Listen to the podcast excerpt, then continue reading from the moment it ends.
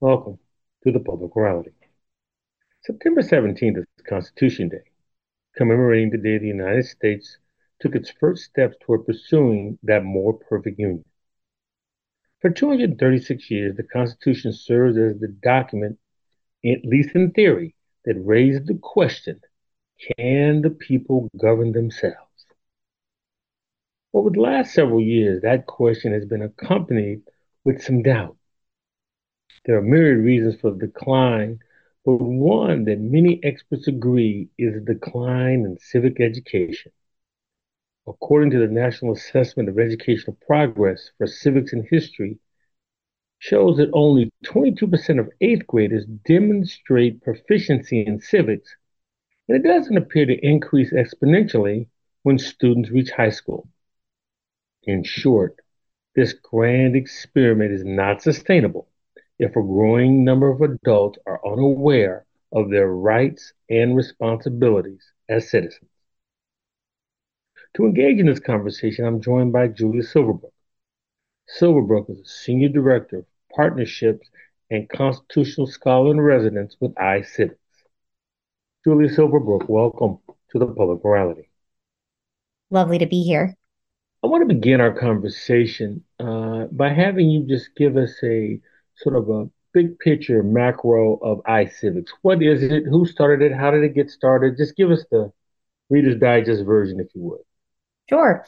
Um, iCivics was founded by retired U.S. Supreme Court Justice Sandra Day O'Connor when she stepped down from the U.S. Supreme Court.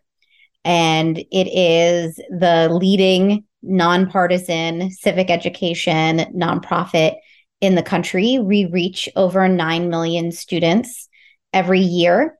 Um, we work with hundreds of thousands of teachers across the country. And the reason for that is uh, because we create engaging, trustworthy, and useful uh, materials that uh, teachers have come to know and love, and students have come to know and love. Um, something that was very important to Justice O'Connor was creating uh, civic education resources that she said were not your grandmother's civic education. Um, so the idea was to create something that was both informative, but also um, engaging and importantly fun. Um, and so we really started with an emphasis on civic education games, which we've become uh, very adept at, at creating. And uh, we continue to develop those games, but we're also going much deeper uh, into uh, the curriculum. So we have lesson plans. We're in the process now of building out full curricula. Um, and we now have resources that span kindergarten through 12th grade. Everything that we create is high quality, it's also customizable.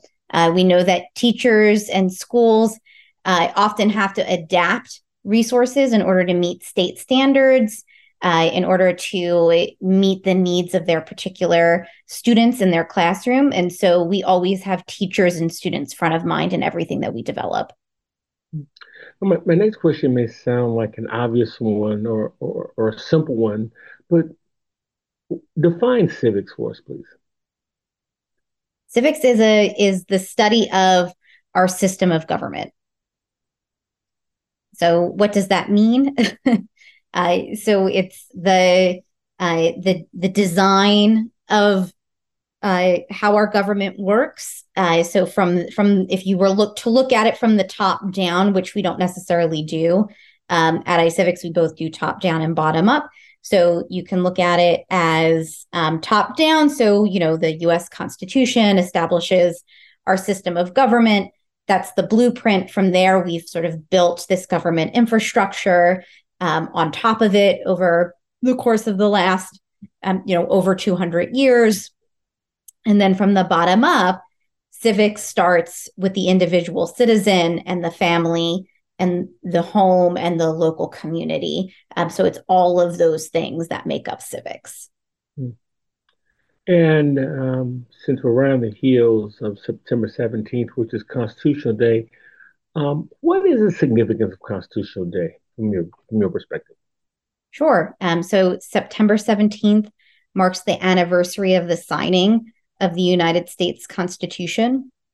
um, in uh, the summer of 1787. And the significance is that it's an opportunity to learn about and study the United States Constitution, its history, um, and I think importantly, uh, the role that we, the people, play um, in uh, sustaining the system of self government that was created um, in 1787. And of course, there's a call for we, the people, uh, in the preamble to the Constitution itself.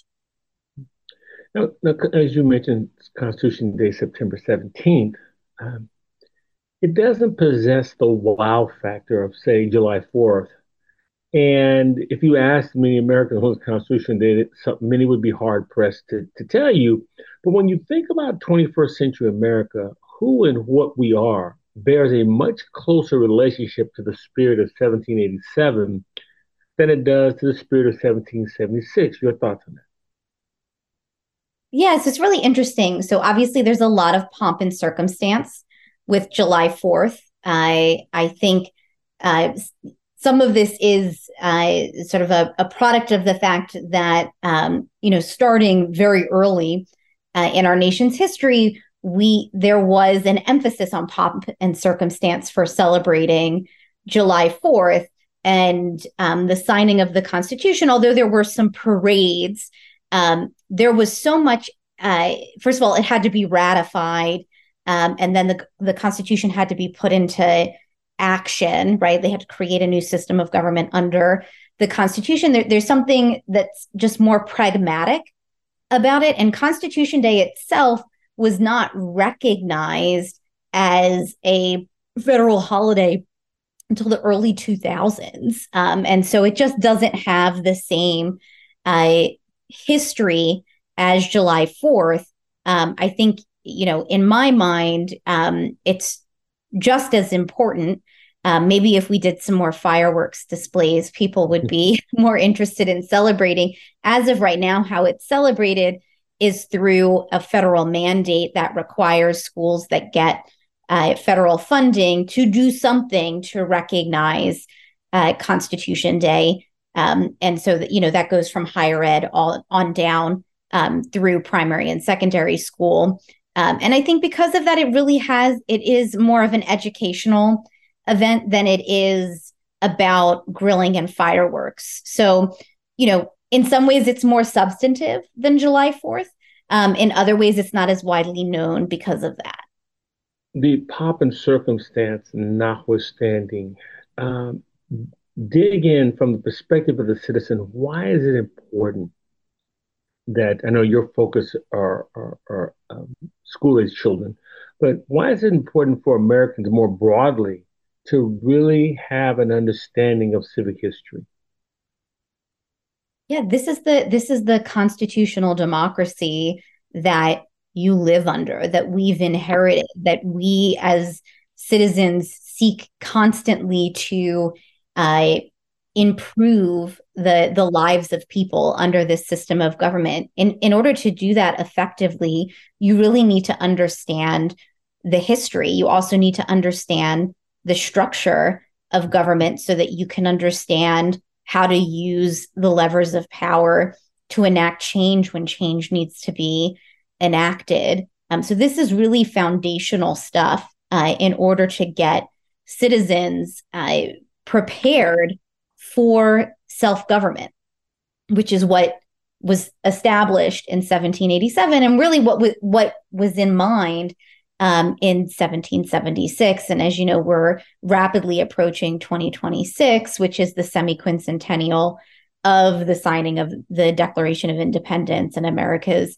independence. And it's a great time in inflection point for us to reflect back and ask you know, what are we doing to ensure that Americans today are prepared to be actively involved in their own self government, especially at a time where you're seeing not only declining knowledge of the system of government, but declining faith uh, in democracy in general. This isn't just happening in the United States, this is around the world, and declining trust in our institutions, right? All of this requires uh, an informed citizenry that values the system that was created, but is also committed to the call of the preamble to the Constitution.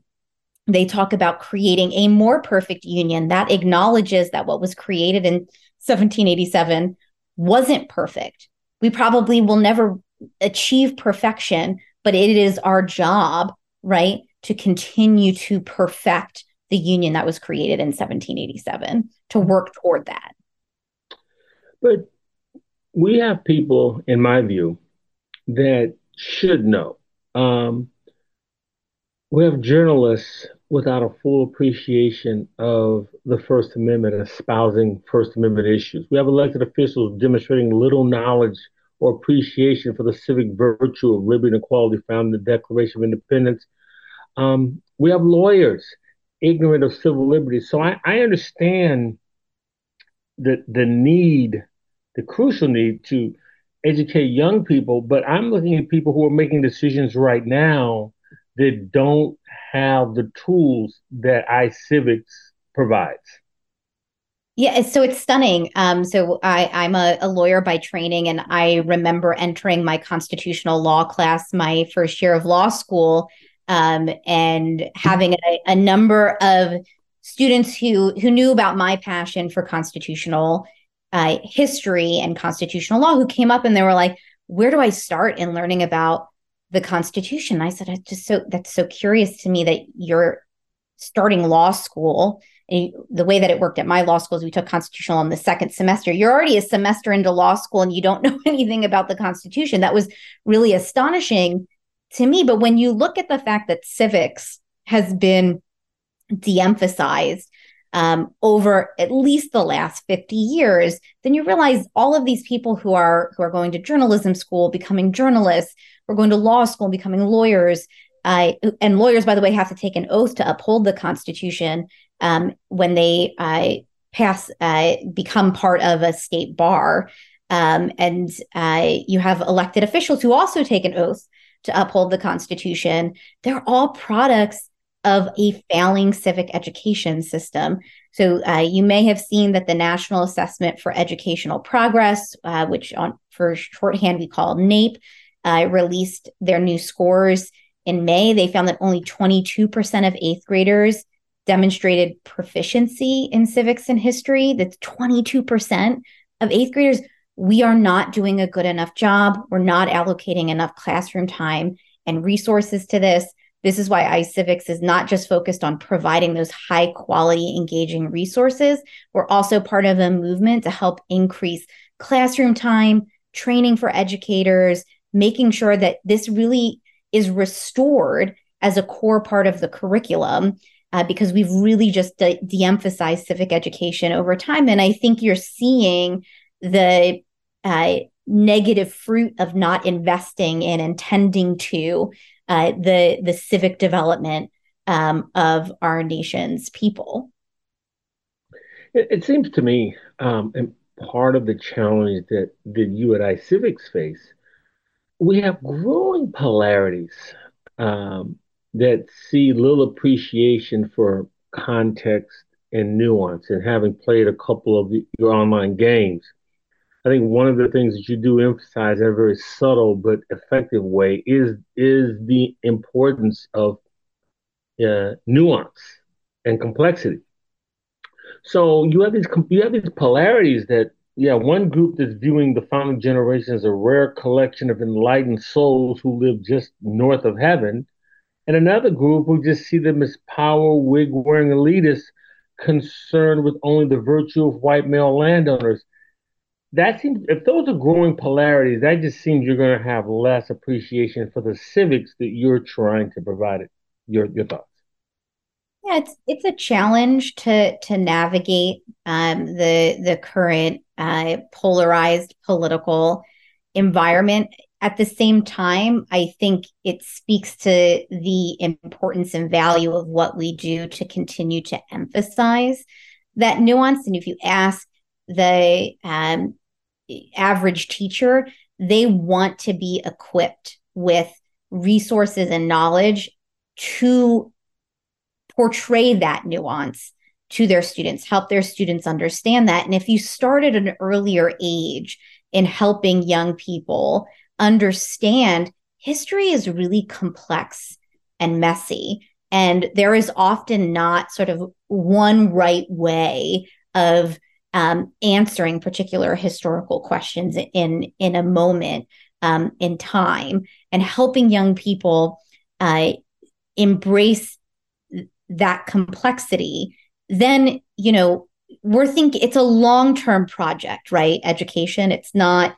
Um, it's it's not a salve that on on the wounds of today. Um, we can try. It's really about addressing the next generation that's coming up and doing our best to navigate the messiness of this particular moment in our political history. But for us, it really underscores the importance of what we're doing. We're not going to step away from that nuance. It feels more important now than, uh, you know, perhaps has been um, in the in the past.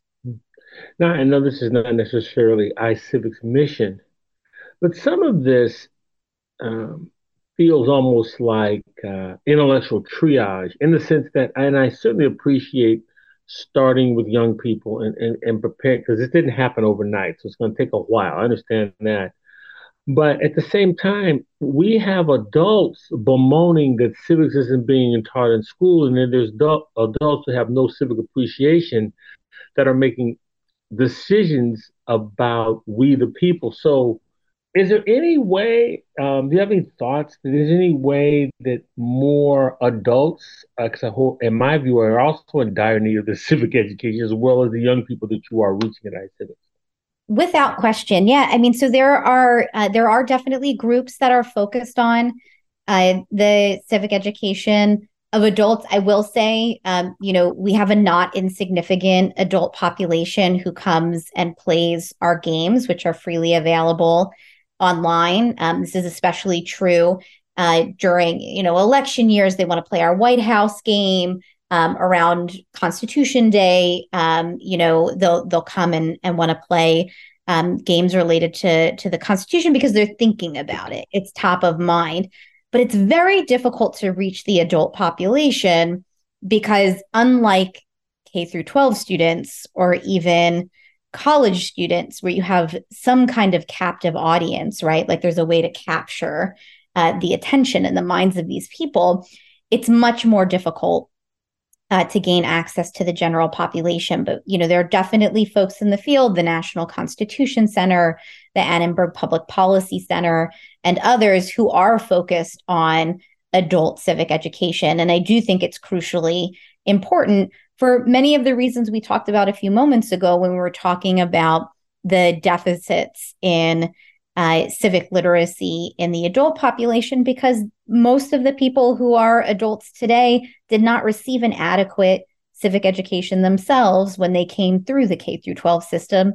And many colleges and universities if you do go to college and university don't require uh, coursework in civics and history, or you can opt out of it by doing something like American history through baseball, which, while I'm sure is very interesting if you're a baseball fan, would leave fairly large deficits uh, in your knowledge of the system of government in the United States and its history. Uh, talk about um, your work in the following context. I mean, I've always held that the the full measure of citizenship requires that one appreciate not only their rights but also their responsibilities. So, as you, as you talk about the work of iCivics, talk about how you address those with young people, not only knowing their rights but also knowing their responsibilities. Because it seems to me you have to have both to be able to fully access the American project. Without question, and we definitely educate young people on both their rights and responsibilities. Um, it's two sides of the same coin.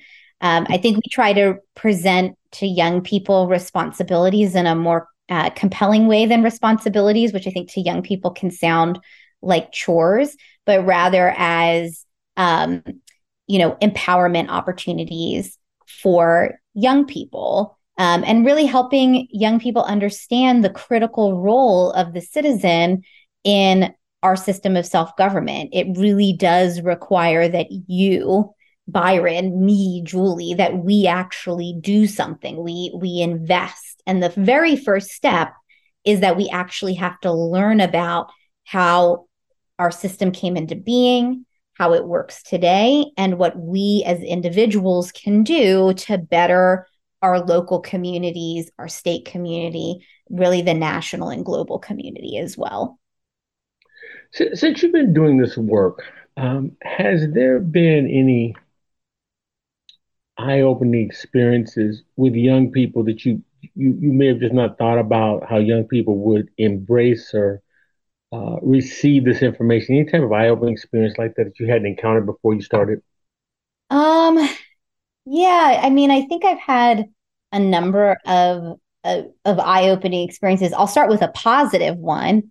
Um, which is uh, before I joined iCivics, I, I ran a constitutional history nonprofit that uh, ran a uh, Supreme Court competition for high school students. And years later, it turned out that one of the students who competed uh, in the finals for that competition later came to iCivics as a college student intern and uh, you know approached me and said you know my interest in civic education and making that part of my career path was because of this experience that the organization you were running at the time was running. And really seeing that those kinds of seminal experiences for young people can inspire a commitment to civics. Now many of the students who participate uh, in those programs you know go on to to you know become uh, you know lawyers or or even politicians. And and that th- that's exceptional. And those are sort of eye-opening and positive way experiences. But i think eye-opening in potentially a sort of the other side of that coin um, is that we, you know we did a program um, with a charitable organization in washington um, dc that um, is sort of an out of school program and, and talking to young people um, who live in Washington, D.C., the seat of the federal government, um, and who know almost nothing um, about the, the government that is exists all around them.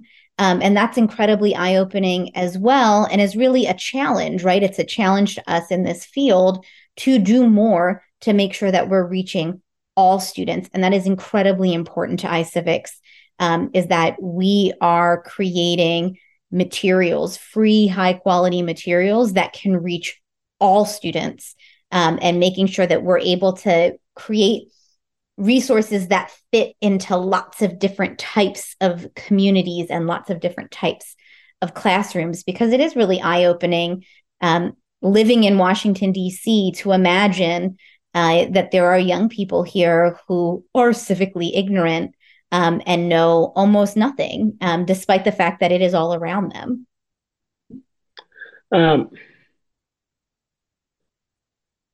without giving names of individuals, just given the work that you've done, what you've com- obviously it's a life's work you've committed to, um, even prior to become uh, becoming a member of iCivics. Um, if you have you had an experience where you're watching, you know, uh, a cable news show, you're reading something online, and you hear someone speak with absolute authority about about the nation's founding, the nation's history, and you just want to cringe because you're like, wait a minute, that's just not true. Have you had experience like that? uh, so much experience with it that I no longer watch cable news shows. Um, I I have, and it's it's it's incredibly uh, frustrating uh, to to um, to know that I uh, look. You know, you could say these people are are intentionally sharing information that's inaccurate, but I don't actually know that that's true. I think sometimes people genuinely believe that what they are saying is an accurate representation of what has happened in the past. And you know for me again i'm an optimist. So i look at this as like this is why i'm doing what i'm doing is to be the corrective to that. Because a lot of these cable news shows and you know pick your flavor it could be you know any of them uh, so this is in no way uh, an attack on on uh, one flavor or another of cable news shows. Uh, but you know they have millions of viewers, um, and so they have this incredible audience, and it's an adult audience. And so to me, it's just it's motivating to get accurate, high quality history and civics out there as a corrective to misleading information um, that has permeated through uh, popular culture, both through uh, these cable news shows, but I think also through various popular myths. And by the way, this is really nothing new uh, to some extent because uh, this kind of myth making happened during the founding of the country uh, as well. Um, and so there's always been a need for this kind of corrective. Hmm. And I guess it's further enhanced by the fact that, say, if um, someone if I was said host of a program and I asked someone a question and they said something that I knew was patently inaccurate, not that not that they lied, but just it was just an inaccurate statement about the founding. And if I corrected them, well, I'm also part of an institution that is no longer trusted. So even if you correct someone say, well, wait a minute, if if the individuals who are listening side with that person, they're going to side with that person more so than me, the person who corrected them for the accuracy of the history. So that's another challenge that you're facing, I would imagine.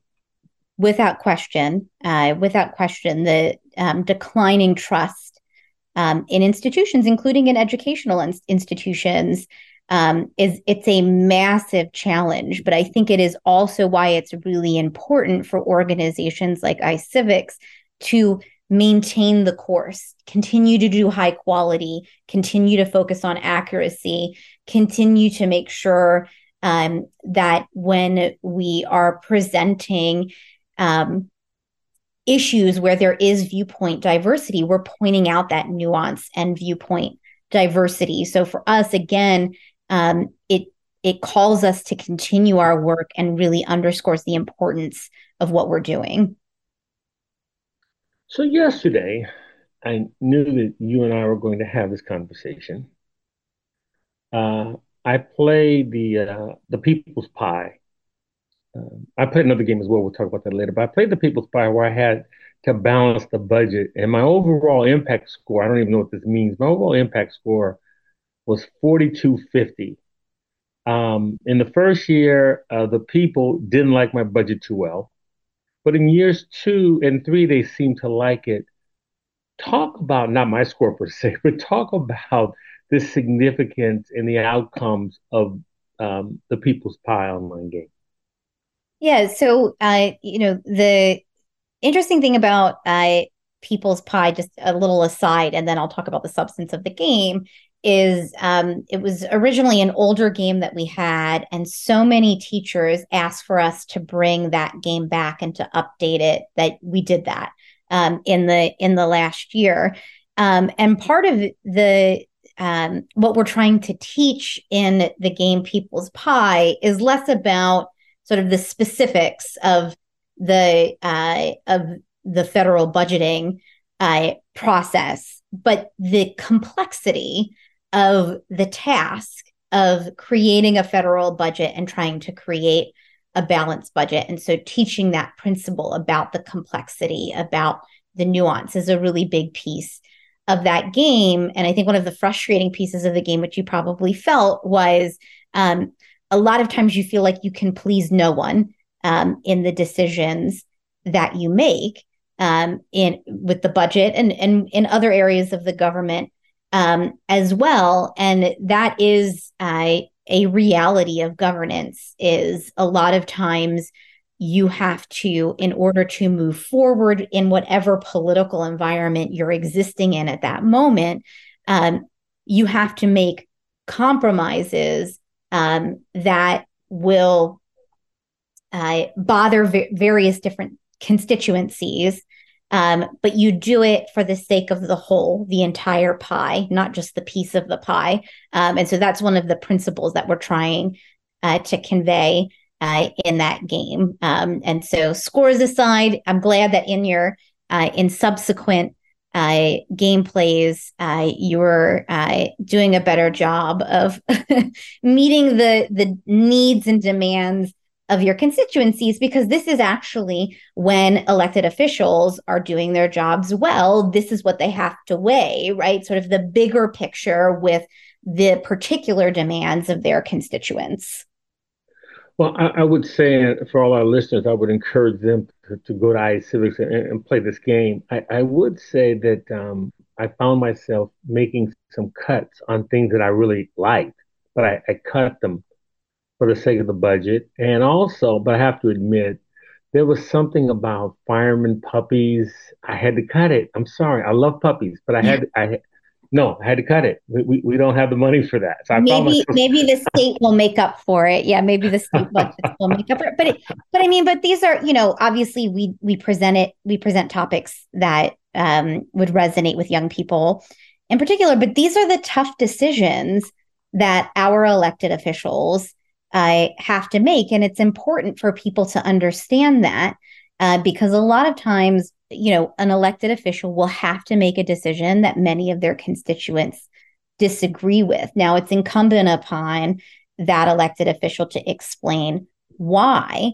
But a lot of times when it comes to the budget, it's because, you know, this is a program I support.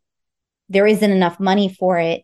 And I also think that you know, for instance, I need to make sure there's enough money for there's a lot of hurricane activity happening in the Atlantic Ocean this year. I need to make sure that we have enough money for, you know, FEMA and emergency responses because we know it's going to be a really active hurricane season. So that's going to take priority this year over puppies, right? Well, and, and that doesn't even get into, um, I'm sure you all know the, the whole idea of attaching riders to legislation so um, if I were to vote no on something, uh, but there's a rider that included helping elderly women across the street, then when come election time, it'll be I voted against helping elderly women cross the right. street.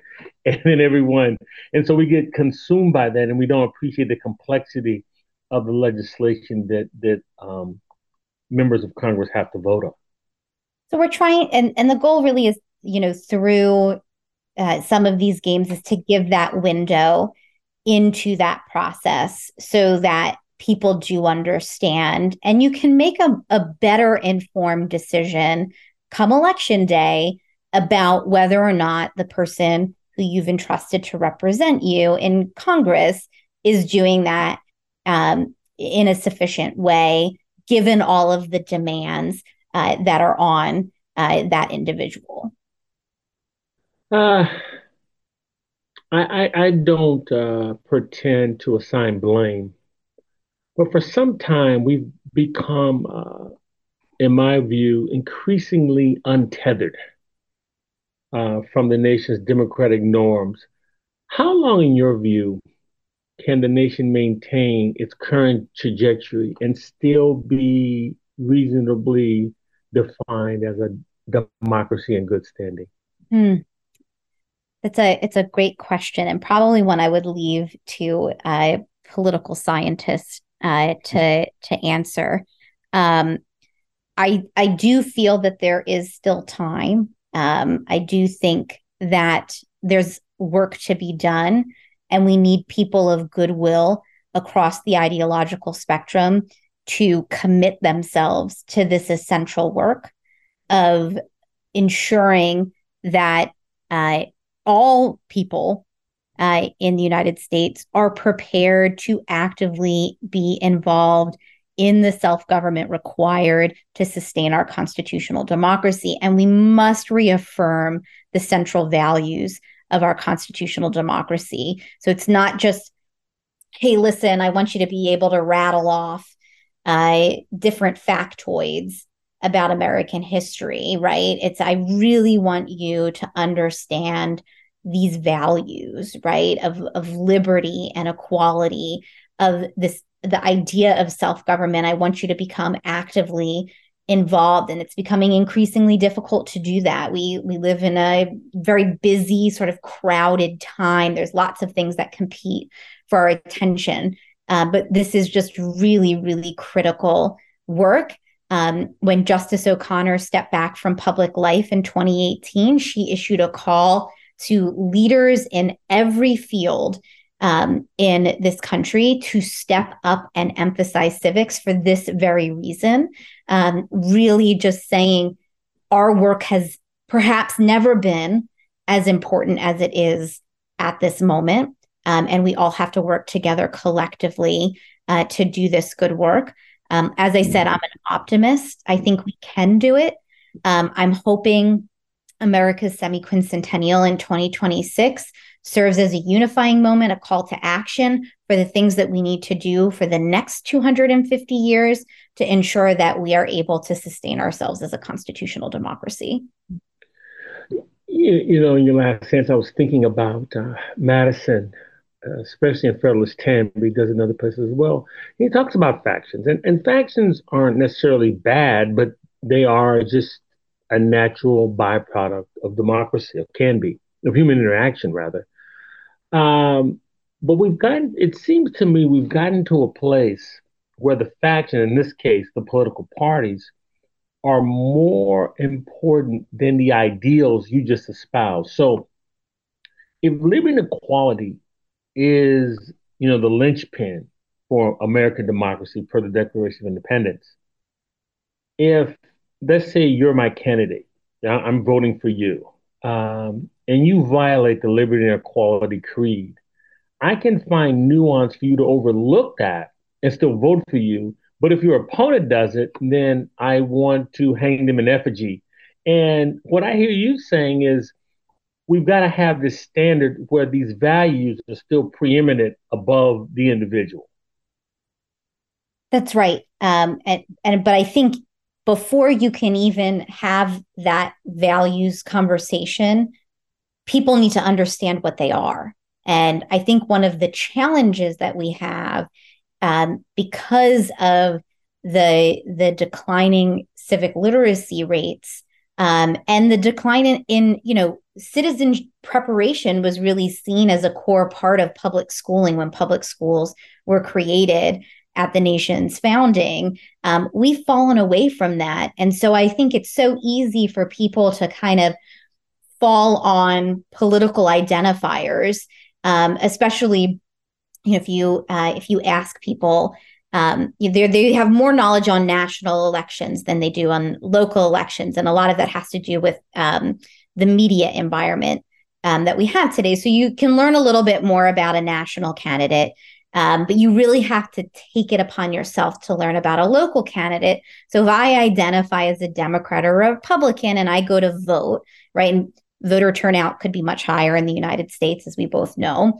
Um, but if I decide to go vote, um, and I generally speaking identify in one party or the other, it's much easier for me while I'm there to just do straight ticket uh, down on the political party that I identify with rather than saying, well, actually, I did all of my research.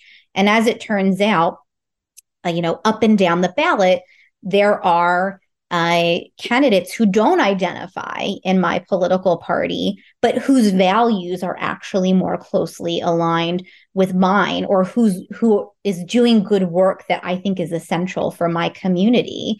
Um, you know, that kind of uh, to do the to be motivated to do that kind of research right? To take time out of working uh, raising a family all of those sorts of things um, it has to be a core value uh, for for you to feel the incentive uh, to do that. And we're we're not conveying that as a core right? That you know it is on you as the individual citizen to make sure that in a in a primary and in the general election we are putting forward the very best people who will represent us in the national government and in our state and local governments to make the best decisions for our community that are aligned with the values of our constitutional democracy. That's on us. If you look at the number of people who vote in primary elections, it's very, very small. It's often decided by just a few votes. And, you know, you can, there are people who have studied this, but, you know, I would say that it would be great to have more people voting in primary elections. I think you would end up with higher quality candidates who more genuinely represent the median American, more American, and more genuinely represent the values of our country. I, I guess I'm I'm wondering because we, we, we sort of touched on this in prior questions, but isn't this in a way just calling into question the very nature of education in America? And I, I don't mean to bemoan teachers, but if we have an ethos where everything is geared towards some type of career, well, what's the value in uh, appreciating the Constitution, even if I'm in law school? If, if I'm going, if I've got my set a mind set on being a tax attorney, why should I learn about the, the Constitution or the Federalist Papers or the or read the Declaration of Independence? Uh, especially if there's little interest in pursuing uh, education as a vocation. Other than that, why am I why am I bothering this? I mean, have we don't we sort of have we sort of drifted in that direction too too far? I guess in your view. I think that's right. Um, so don't get me wrong. I think uh, the emphasis on career readiness is very important. Right, people need to be able to figure out how to um, sustain themselves economically um, and prosper economically as well. Um, but there is absolutely space uh, for civics and history, and there mm-hmm. no real logical reason why we should drift away of that. It's not a zero sum game, right? There's there's enough space to allow for this and it is essential and it would really be restoring that critical civic mission of schools that was originally envisioned um, when common schooling, as it was called at the time, was created. And so, um, you ask teachers, most teachers would like to see uh, civics and history restored to its rightful place in the curriculum as a core, not as a tertiary subject. Um, and so, you know, a lot of this is just sort of bigger level educational movements, not at the teacher level, um, that have caused this drift away from the core civic mission of schooling but you know we talk to educators all over the country um, and not just educators who teach civics educators who teach various different subjects. They all believe this is critical and because of the political dynamics of this particular moment in our history feel like it has maybe never been more critical than it is right now. We have um, in my view we have civic maturity. And that that would be the whole understanding of this process that we've been talking talking about. And, and, and accept the fact that it has nuance and paradox and it's circumspect and sometimes it gets it right and sometimes it gets it wrong. But we embrace all of that in our civic maturity toward this goal of a more perfect union. Then we also have this what i would call civic immaturity which just sort of sees the history as a cabal of perfection. And anything challenges that is un-American. Um, how do you, can you parse those two? Because because the the latter seems to be expanding. Can can you parse those two out? So I, you know, I I'm a mom, so I think about maturity and immaturity and um, the process of educating and also the process of uh, maturing uh, through life, uh, you know, cognitive maturation. Um, and so I, I think that really what's required um, to uh, get more people into sort of the civic maturity camp um, is one to start earlier. So we know this. This isn't, you know, uh, lots of data. The earlier you start, uh, the better. You prime the brain in the early, uh, early years to build a good foundation. Um, and then in terms of the corrective, I think this is harder, right? It's harder for uh, to reach adults who are fairly entrenched uh, in their in their views. Um, and, uh, you know, in some cases, uh, it's not rational for a person to, to uh, commit themselves to unpacking the talking points that they receive that that create a very strong visceral reaction right? Like that that is how um you know political talking points are designed to create that kind of reflexive um response. And for most people they get the reflective response and they go back to their daily lives.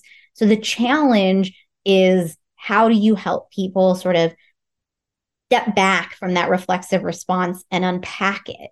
It's very, very difficult to do in the adult population, but those are mindsets that you can build in young people coming through schooling. This is not to say, you know, we to just leave the adults and they're going to just, you know, continue on that route. I think the the media can play um, a very important role. I think podcasts like yours play a very important role in helping people understand those those nuances and there are institutions that can do that work we're really focused on that k through 12 space so that we can avoid that kind of civic immaturity in the next generations uh, that are coming up and i will also say civic education is multi-generational so um, you know doing the work in k through 12 actually reaches the parents of those students and we and we have data um, to support that. So as we um, and you see this uh, sort of in like the aging process, uh, you know, as an adult person, I see the ways in which my orientation toward the world impacts the thinking of my parents and my grandparents and kind of expands their thinking on things. And so you will be able to see some indirect multi generational impact as we focus on that K through um, 12 space. But it, it's just um, how do you raise a child is this it's how do you raise a citizen right it is work um, and it requires of the the proverbial village uh, to raise a citizen the same way it does to raise a child well I, I can attest the accuracy of when people get entrenched because i teach um, history to adults and whenever we when we get to the Emancipation Proclamation, I always ask the question: How many people were directly free from the Emancipation Proclamation? And they give me an answer. When I say zero, yeah. even after I explain what the proclamation did and didn't do, and why it's still a great document, even after I explain that, you still have people that will say reflexively, "Well, that's not what I was taught." and and they don't want to let that go, even when you present the facts. So I, so you're right. When people get something hardwired, it's very difficult to let it go, facts notwithstanding. So, iCivics technology. Uh, it's an immersive experience in gaming. It's proven successful in helping students and to learn and engage uh, with the country's past. Um, I played. I had fun doing it. Um, I enjoyed it. Um, when, when students play games, what what are the outcomes you expect? What, what are the expectations you have for students? It varies by game. Um, so, uh, in terms of what the learning outcome is, um, but you know, as you know, uh, we've just released a game on the Constitutional uh, Convention, and the the purpose of that game um, is not only to um, help young people understand the the core compromises that had to be reached in 1787 in order to create uh, the U.S. Constitution. Some of those compromises, by the way, that we would find morally unacceptable uh, today. Um, but the idea that compromise is actually a bedrock principle of our constitutional democracy, even if that compromise is less perfect uh, or um, you know suboptimal uh, but that compromise has always been required to move the nation forward um, sometimes it's by leaps like in 1787 or in the reconstruction period um, or during uh, you know, so the if you look at sort of key moments of constitutional history, if you look in sort of the New Deal period, that was sort of a leap forward as uh, as well. Um, and uh, and and then sometimes we're we're trying to kind of confine uh, as things change. So we there's sort of this the this idea that government is uh, is is always expanding. Well, then there's also sort of the movement for why you would want to contract uh, government. So um, in that game, we're we're both trying to convey um, historical knowledge, uh, but also this uh, notion that compromise is um, really embedded in the DNA of our constitutional democracy, and it's become such a a, a um, dirty word uh, in um, American politics today, and also this idea of civility and civic friendship. Um, that was really critical at the Constitutional Convention as well. And that's really critically important. How do you reach people who think very differently uh, from you? And, and what can you learn in terms of give and take um, from people who are not like you?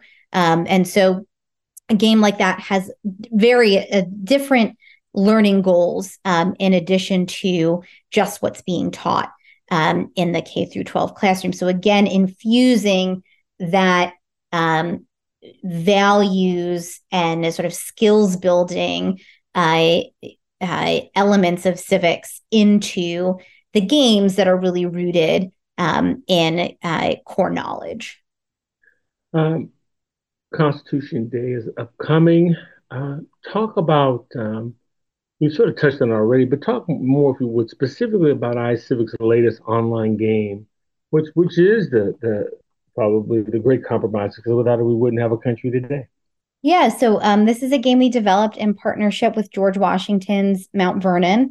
Um, George Washington, um, as you might know, served as the president, which at the time was the presiding officer um, over the Constitutional Convention, and then, of course, served as the nation's first president um, under the new US Constitution. And so it made sense for us to partner with Mount Vernon on this. Um, just went through sort of, you know, what the game does in terms of taking you through the, the core compromises, but then also asks the students after they understand the give and take that the convention delegates had to engage in in 1787 to reach compromises after you figure out the compromise that they reached, you are then prompted to think about how you might choose differently in 2023 and why.